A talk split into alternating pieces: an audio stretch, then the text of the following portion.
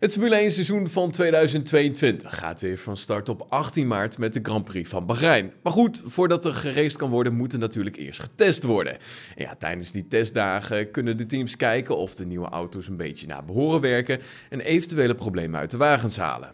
Daarnaast hebben de coureurs ook veel baat bij de test, want tegen de tijd dat het seizoen weer begint, hebben ze natuurlijk al een hele tijd niet meer in de Formule één-wagen gereden. Dus ja, het is wel even lekker als ze kunnen wennen aan de auto, helemaal als een coureur in een nieuw team komt. En normaal is het gebruikelijk dat de wintertest uit zes tot acht dagen bestaat, waarbij er steeds één auto de baan op mag. Nou, zo kan het team de uren verdelen tussen de coureurs. tweeduizend eenentwintig stonden er slechts drie dagen op de planning vanwege de coronapandemie. De Formule één wilde de kosten zo laag mogelijk houden. En er was ook niet heel veel veranderd uh, vergelijking met de tweeduizend twintig-auto.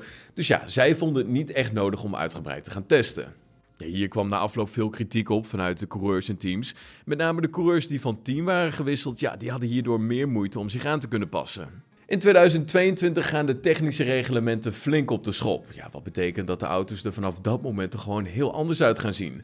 De teams die weten nog relatief weinig wat ze nou precies kunnen gaan verwachten van deze auto. Natuurlijk, er zijn al wel wat testen gedaan in de windtunnel en wat simulaties. Maar goed, dat is toch net even iets anders dan het echte werk. De teams die zullen deze testen dan ook ontzettend hard nodig hebben, ja, om zoveel mogelijk data te verzamelen en de auto's klaar te kunnen stomen voor het nieuwe seizoen. De Formule één heeft daarom dit seizoen voor een bijzonder format gekozen. De wintertest die zal namelijk aankomend seizoen in tweeën gesplitst worden. Eind februari reist het hele circus af naar het circuit van Barcelona, waar de eerste drie testdagen gehouden zullen worden.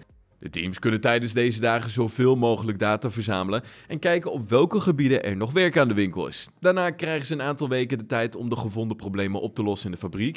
In maart zal er dan in Bahrein het tweede testmoment volgen, waarna een aantal dagen later ook direct de eerste race van het seizoen gepland staat.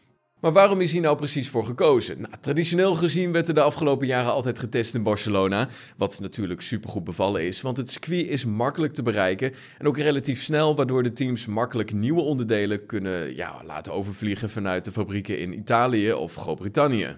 Vorig jaar werd er vanwege de pandemie getest in Bahrein, wat de teams ook erg goed bevallen is.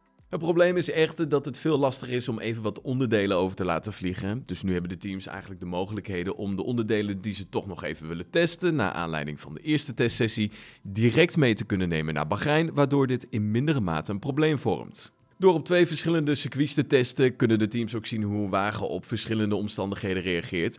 Ja, dat kan natuurlijk ook een groot voordeel opleveren voor de teams zelf. Maar goed, de belangrijkste redenen om de testdagen te splitsen zit hem natuurlijk in het feit dat we een compleet nieuwe wagen krijgen.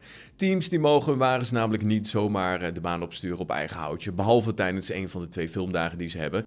En mogen dus alleen tijdens de door de F I A aangewezen momenten testen.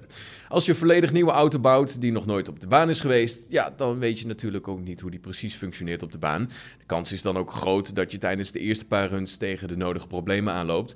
En als je dan net zoals in het verleden dus het geval was, twee weken op één locatie test, ja, dan moet je die problemen relatief snel oplossen, want anders heb je gewoon pech. Nu kunnen de teams dus echt uitgebreid op zoek gaan naar oplossingen en die vervolgens ook weer goed gaan testen voordat het nieuwe seizoen begint. Het is voor de teams natuurlijk niet wenselijk om twee keer naar hetzelfde circuit af te reizen en daar dan de garage steeds op en af te moeten bouwen. En daarom is er dus gekozen om de tweede sessie meteen te doen op de plek waar het seizoen dan ook afgetrapt wordt, zodat dan alles al klaar staat en iedereen dan ready is voor het allereerste raceweekend van het jaar.